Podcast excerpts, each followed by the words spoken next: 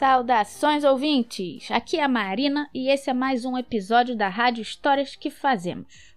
Hoje vamos fazer um pequeno passeio pelo centro da cidade de Teresópolis para poder ver vestígios da história que podemos encontrar na cidade. Tudo que você vai precisar para isso é encontrar um lugar confortável para sentar e aí poderemos começar. Tudo pronto? Vamos lá então, começando aos pouquinhos. Presta atenção na minha voz daqui para frente.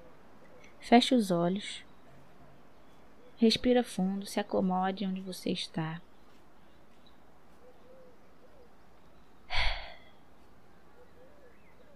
Comece a visualizar a Praça de Santa Teresa. De olhos fechados, respire fundo. Inspire. Expire. Inspire. Expire. Você está bem no meio da praça, de frente para a igreja de Santa Teresa. Escolha o seu banco preferido para se sentar.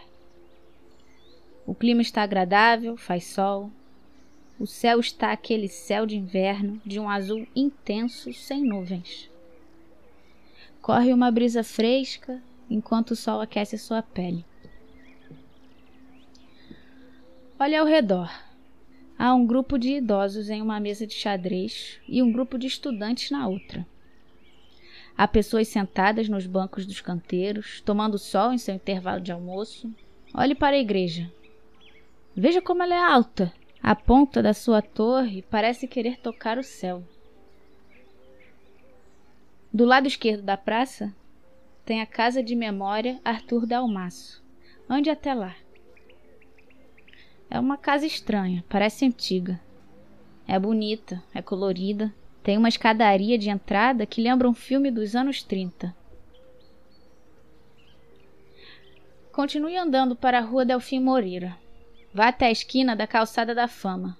Olhe o prédio da Padaria Império. Ele também parece antigo. Tem muitos detalhes nas bordas das janelas. Usaram até uma cor diferente só para ressaltá-las. O prédio de frente para ele, do outro lado da calçada da fama, também. Dá para ver algumas semelhanças entre eles.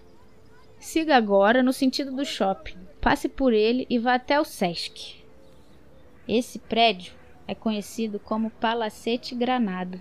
Parece um pouco com a casa de memória. São os vitrais coloridos da varanda, e a escada de acesso a ela também.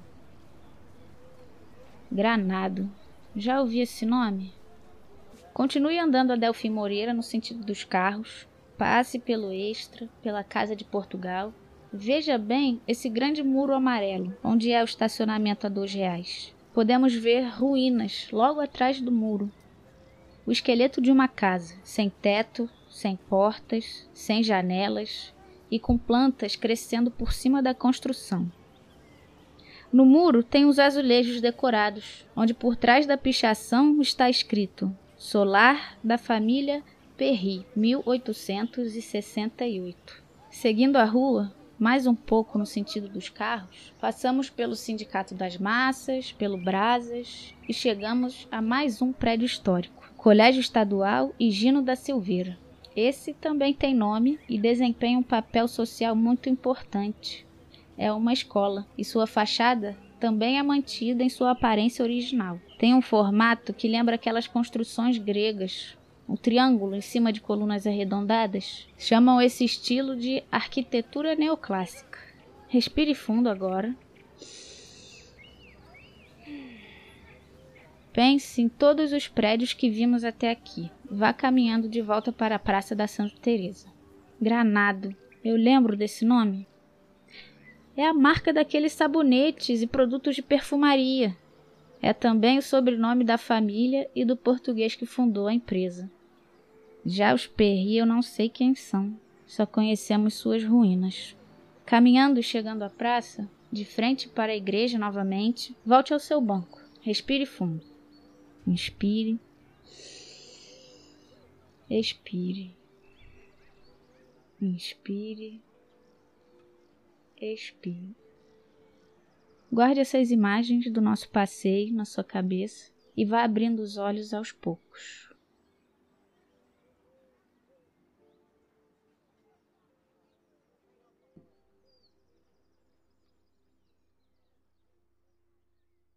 Bem-vindos de volta!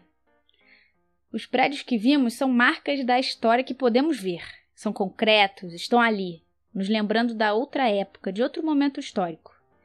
E eles guardam memórias. Suas fachadas e seus próprios nomes nos contam, se puderem. Como o Palacete Granado e o Colégio Gino, por exemplo. Edifícios são exemplos de bens imóveis que podem ser tombados e transformados em patrimônios históricos patrimônios históricos. Isso quer dizer que a sua existência precisa ser preservada, porque eles estão ali para nos contar um pouco da história, e por isso são mantidos em suas formas originais. Os edifícios tombados são exemplos de patrimônios materiais. Outros exemplos são artefatos, artesanatos, coleções e acervos museológicos de fotos, filmes, arquivos, documentos e também sítios arqueológicos e mesmo núcleos urbanos, como o Centro Histórico de Ouro Preto, por exemplo. E além dos patrimônios materiais, que podemos facilmente ver e tocar, a exemplo dos prédios históricos, há também os patrimônios imateriais, que são as manifestações de saberes, ofícios e modos de fazer, festejos, formas de expressão, a capoeira e os mestres de capoeira, as baianas do acarajé, são reconhecidos como patrimônios imateriais brasileiros, por exemplo. Mas sobre isso, sobre memória e patrimônio, eu falarei melhor nos próximos podcasts. Dessa vez ficamos por aqui.